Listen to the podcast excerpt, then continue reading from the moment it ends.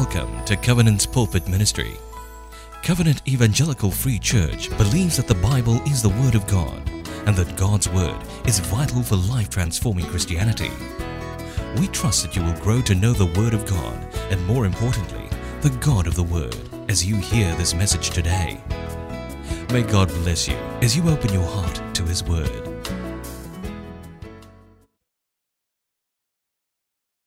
In January 2016, a famous chef of a Michelin-star restaurant made the news, not for his culinary skills, but for his decision to give it up altogether.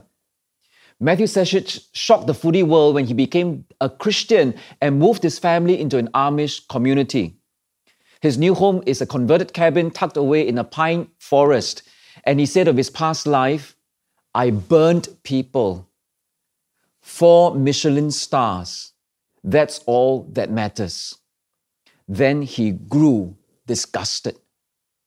He went home one night, got on his knees, and asked God for forgiveness for his lack of compassion, his overactive ego, and in his own words again, "I gave my life to the Lord, which I would have never imagined in the heyday of my chaos." Why is Jesus, and only Jesus, so worth following that a famous Michelin chef would give up all that defined him, all that fame, all that money? In this sermon, I want to explore why only Jesus. Why is Jesus the only one so worth following, worth worshipping, worth giving our all?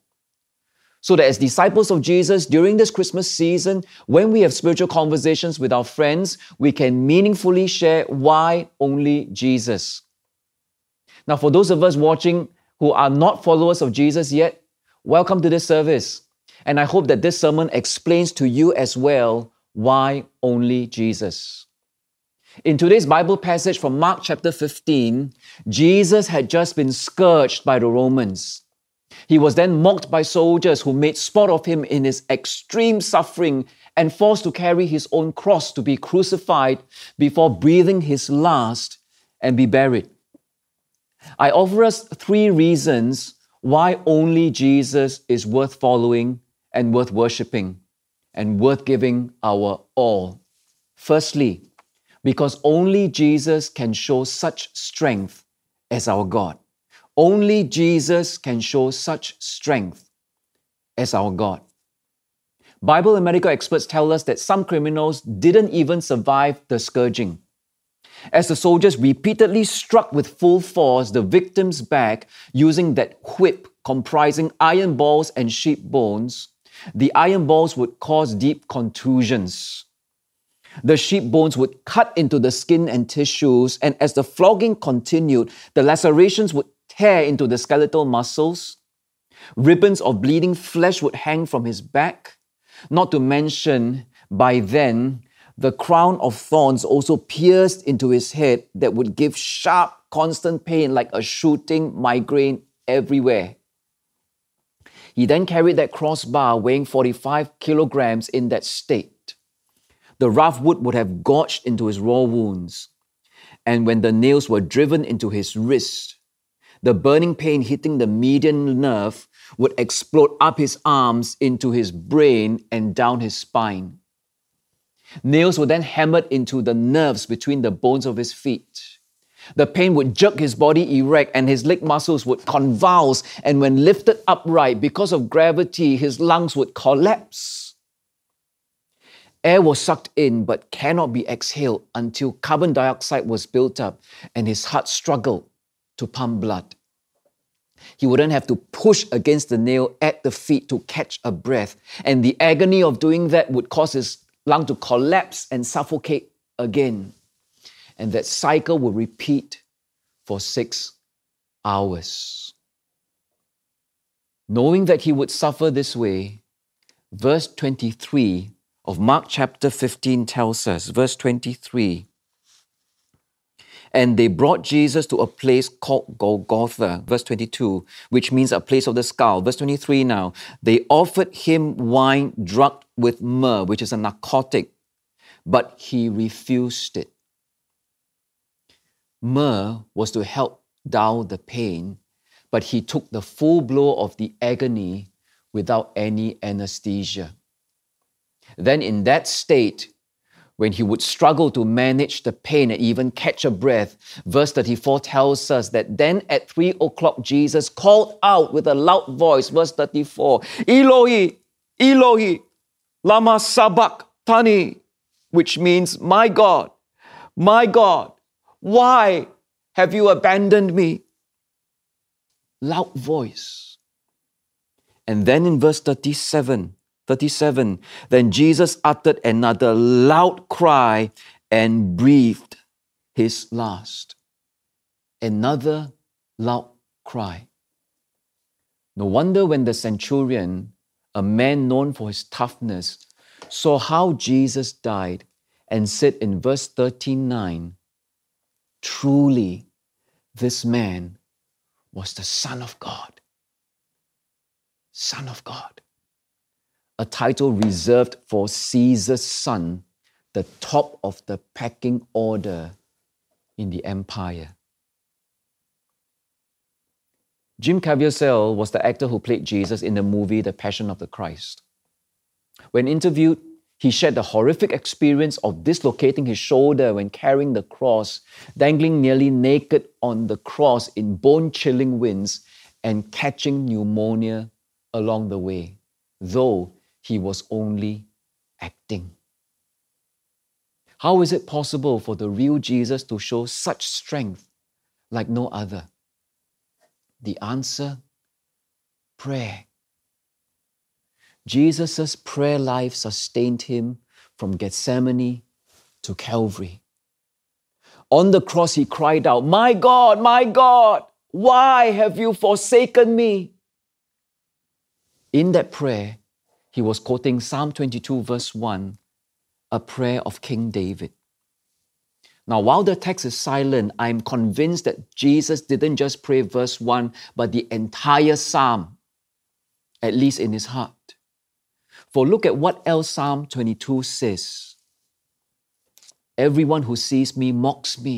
They sneer and shake their heads, saying, 'Is this the one who relies on the Lord? Then let the Lord save him. If the Lord loves him so much, let the Lord rescue him.'" Verses 7-8. "My enemies surround me like a pack of dogs. An evil gang closes in on me. They have pierced my hands and feet." Verse 16. "They divided my garments among themselves and throw dice for my clothing." Verse 18, all these happened to Jesus. And it was in that place of prayer that Jesus could muster up the strength to give that loud cry twice and that final shout of victory before death.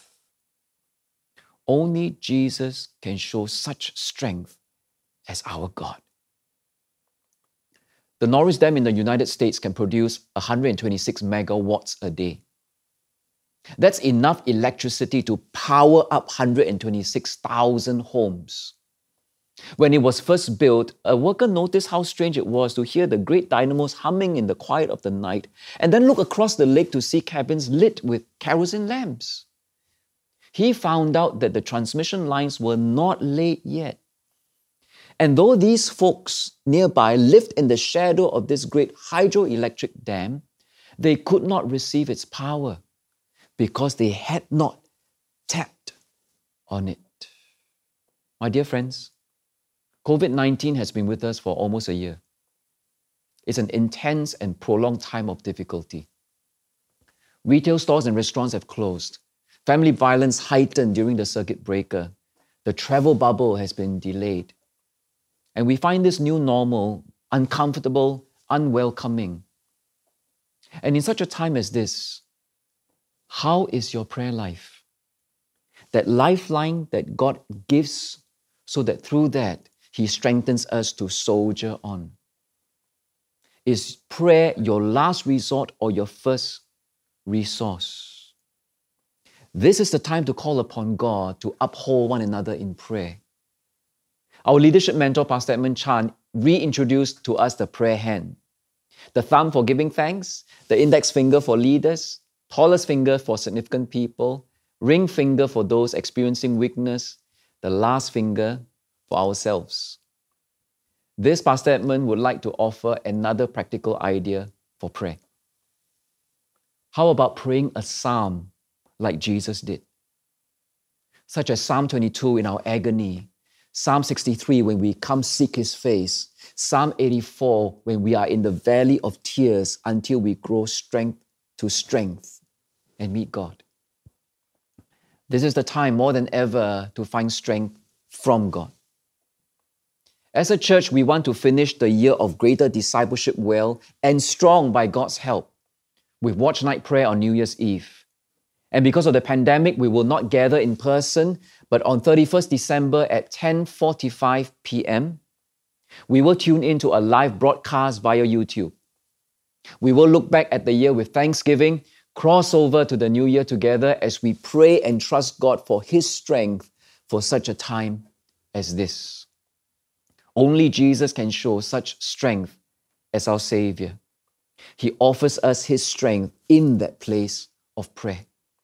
Secondly, only Jesus can bear such a weight for our sin. Such a weight for our sin. Verse 25 tells us, verse 25, that it was 9 o'clock in the morning when they crucified Him. And from verse 33, at noon, darkness fell across the whole land until 3 o'clock. And then at 3 o'clock, Jesus called out with a loud voice, Elohi, Elohi, lama sabachthani, which means, my God, why have you forsaken me?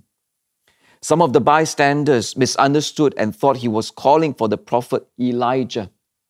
One of them ran and filled a sponge with sour wine, holding it up on a reed stick so that he could drink. Wait, he said, let's see if Elijah comes to take him down. Mark's gospel highlighted what happened at 9 a.m., 12 p.m., and 3 p.m. when Jesus died. For a pious Jew reading this, a lot of alarm bells would start to ring. According to the Mishnah, the Jewish oral tradition, 9 a.m., the time when Jesus was hung, was when the first lamb for the burnt offering was sacrificed as the temple gates opened.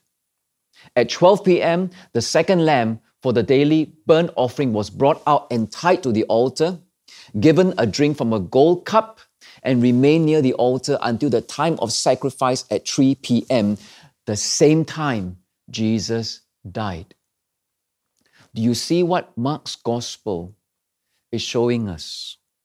That Jesus and Jesus alone is the Lamb slain for our sins, the Lamb that carried the weight of our sins.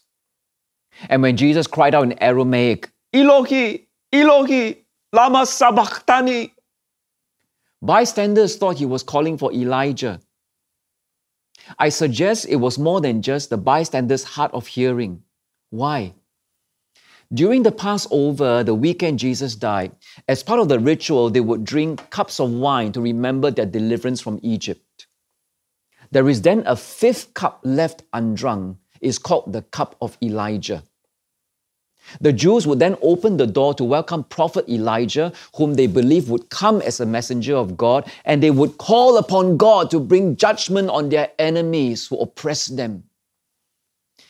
Jesus in Gethsemane prayed, if possible, let this cup pass from me. Yet not I will, but what you will. And on that cross, he drank that cup of God's judgment to the full.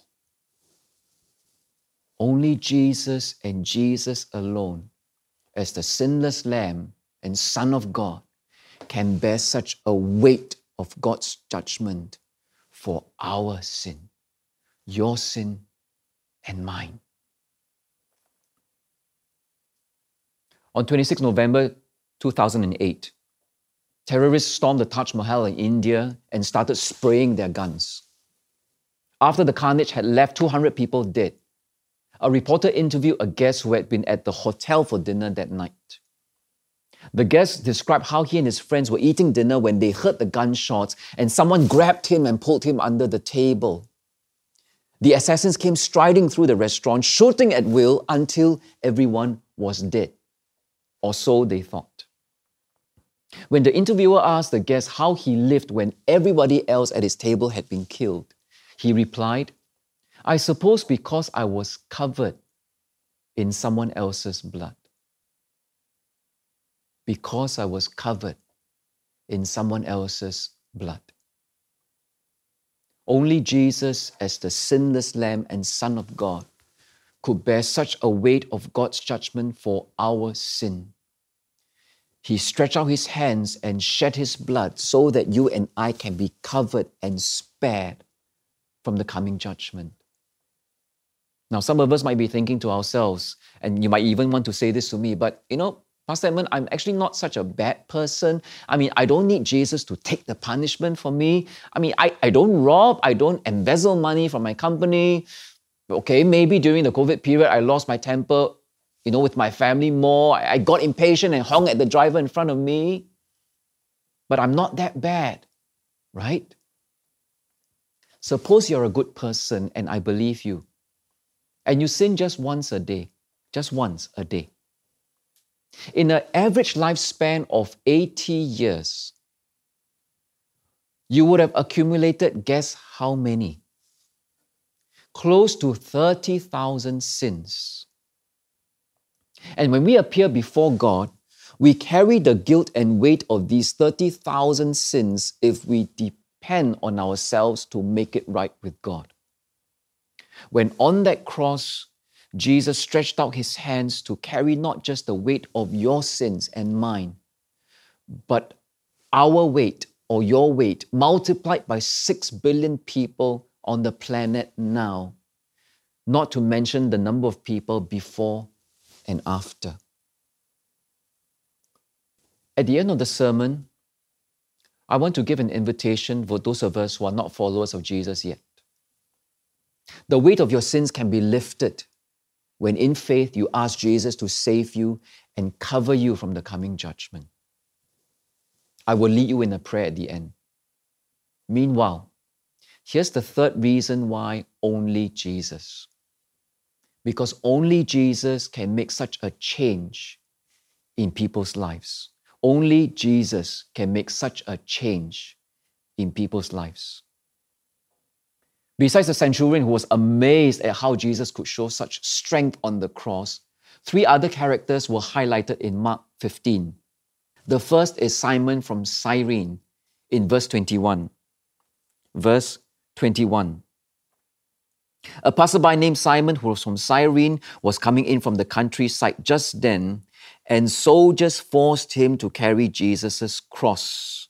Simon was the father of Alexander and Rufus. Simon probably came back to Jerusalem to celebrate the Passover and never expected, perhaps, that he would be forced by the Romans to carry the cross for Jesus. An unenviable task, but an unforgettable moment. His sons were Rufus and Alexander, recorded for us. And Rufus was mentioned in Paul's letter to the Romans as one chosen in the Lord. I suspect when Simon discovered on that first Good Friday that this Jesus was the Lamb of God slain for his sins, he could not contain himself and told his family, and that faith was passed on to Rufus. The second are a group of women whose lives Jesus changed, found in verse 40. Verse 40. Some women were there watching from a distance, including Mary Magdalene, Mary, the mother of James the younger and of Joseph, and Salome. They had been followers of Jesus and had cared for him while he was in Galilee. Many other women who had come with him to Jerusalem were also there. These women followed Jesus from the cross to the tomb. Luke's gospel tells us that besides providing for Jesus and the disciples during their itinerant ministry, Jesus had driven out 7 demons from Mary Magdalene. And these women would later anoint Jesus' body, a task only family members were allowed to do. They had become spiritual family to Jesus.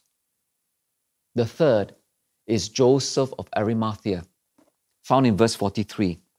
Verse 43. Joseph of Arimathea took a risk and went to Pilate and asked for Jesus' body. Joseph was an honored member of the high council and he was waiting for the kingdom of God to come. Verse 46 now. 46. Joseph took a long sheet of linen cloth, and when he took Jesus' body down from the cross, he wrapped it in the cloth and laid it in the tomb that had been carved out of the rock.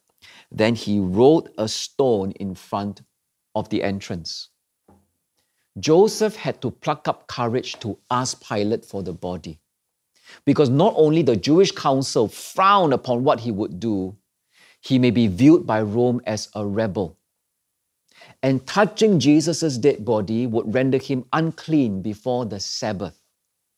Yet he risked all this, laid Jesus in his own tomb, rather than let the Romans dump him in the mass grave. Joseph gave him instead the honor of a rich man's burial. Only Jesus can make such a change, such a difference in people's lives, regardless Jew or Gentile, male or female, parent or child, because only Jesus can change our souls from being a place of demons to a throne where God rules. Only Jesus can enable our physical resources to be released for a greater and eternal good in the kingdom and replace our cowardice with courage. Only Jesus. I remember going to Sunday school since kindergarten. And then as a teenager, I ran away from church. I felt church was boring, irrelevant. During my teenage years was the time my father had a massive stroke and a heart attack. He never woke up from it. I was lost and didn't know where I was going. One day, my sister asked me to sign up for a youth camp. I didn't want to go. After her urging, I went half willingly. The theme of that camp was the cross, the call, the choice. I couldn't remember what the pastor said, but on the last night when he invited us to receive Jesus, tears kept coming down my face when God touched my heart. I realized Jesus was who I was looking for, or rather, he had already been looking for me.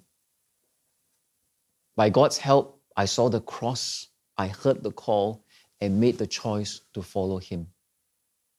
That was the night that started to change everything.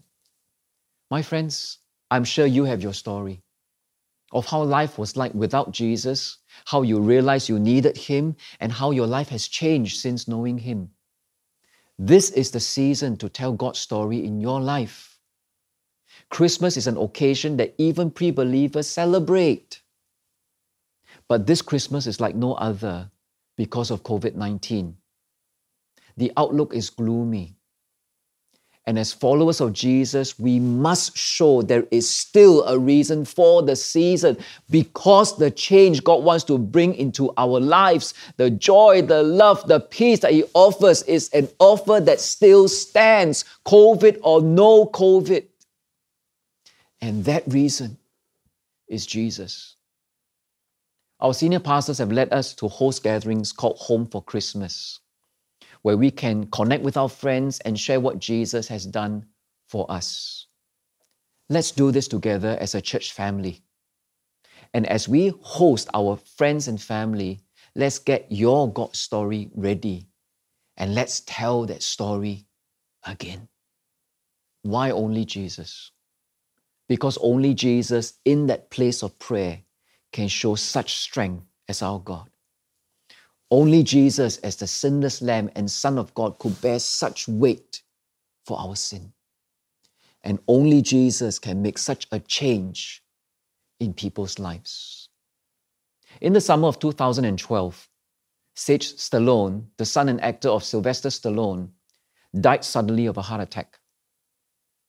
4 years later, The New York Times featured an article on Sylvester Stallone as the aging Rocky in the movie Creed. The article noted that when the production began, the actor was still paralyzed by the devastation of losing his son. This is what Sylvester Stallone said. Here you save all these fictitious people in the movies and you can't even save your son. Here I save all these fictitious people, and I can't even save my son. My dear friends, our God is in the business of saving people. Not fictitious, but real people like you and me. And to do so, he chose not to save his son, his only son. That's why only Jesus. And as we prepare to respond to God, let's hear this next song as an invitation to come and see his only son. And I will come back to lead us to respond to God together. Come and see,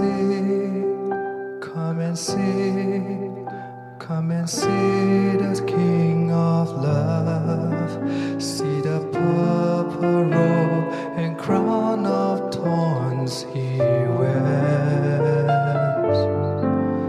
Soldiers mock, rulers sneer, as he lifts the cruel cross.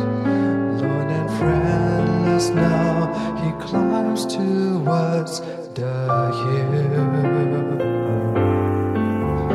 We worship at your feet, where love and mercy meet, and the guilty world is washed by love's pure stream.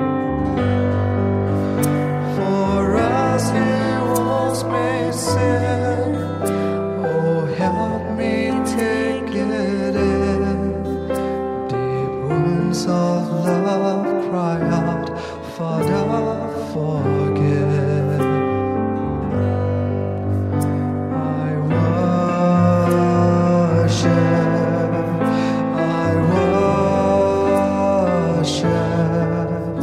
the Lamb who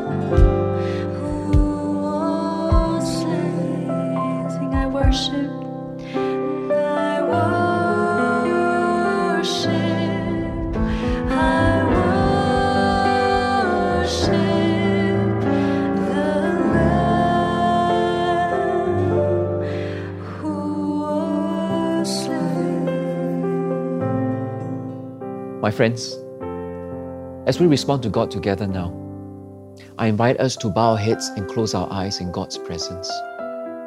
This is sacred time. Every time the scriptures are open, God calls us to respond to Him. I want to give an invitation for us who are already followers of Jesus. He has restored us, changed our tears to joy, and we are never the same again. This Christmas season, would you go tell your God story? If your answer is yes, would you pray this after me? Lord Jesus, only you could bear the weight of my sin. Only you could show such strength as my God. I ask now that your strength in me will be transformed to courage. Courage to share the change you've made in my life. Send me divine appointments. Show me who you want me to reach, so that through me, even me, people may know there is still a reason for the season, and that reason is Jesus. Praise you, Lord, in Jesus' name. Let me now give an invitation to those yet to believe in Jesus. My friend, if that's you, on that cross is where his wrath and mercy met, so that we carry the weight of our sins no more. No more. Today you see the cross, you hear the call, and if today you make the choice to say yes to trusting Jesus for the very first time, I invite you likewise to pray this after me. Lord Jesus, thank you for the cross, where my sins are forgiven, and I can carry my guilt no more. I now ask of you to come into my life.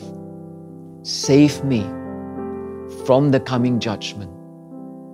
Lead me with your strength, that you may also change my life, and I can tell others Jesus is the reason and the answer.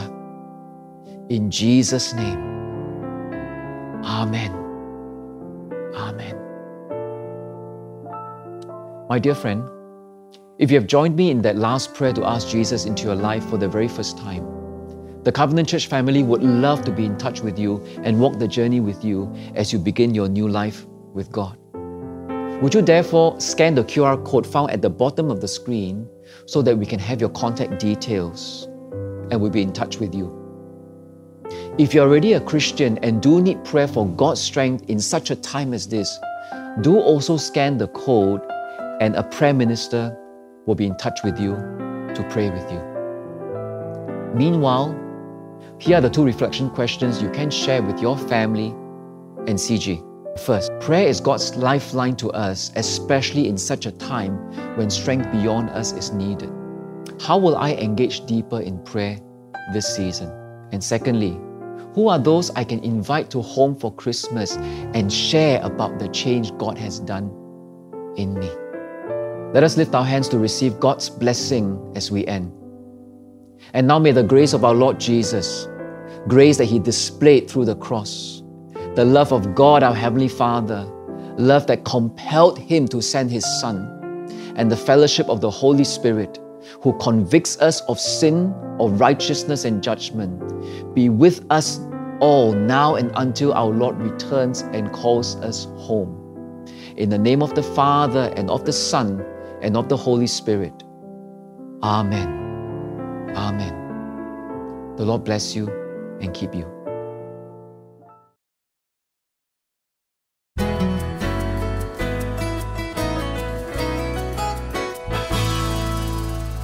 We're glad you had spent some time listening to God's Word, and we hope that the message has ministered to you. Should you require more assistance, kindly call 6892-6811, or you can visit us at www.cefc.org.sg for more sermon titles. God bless you in your spiritual pilgrimage ahead.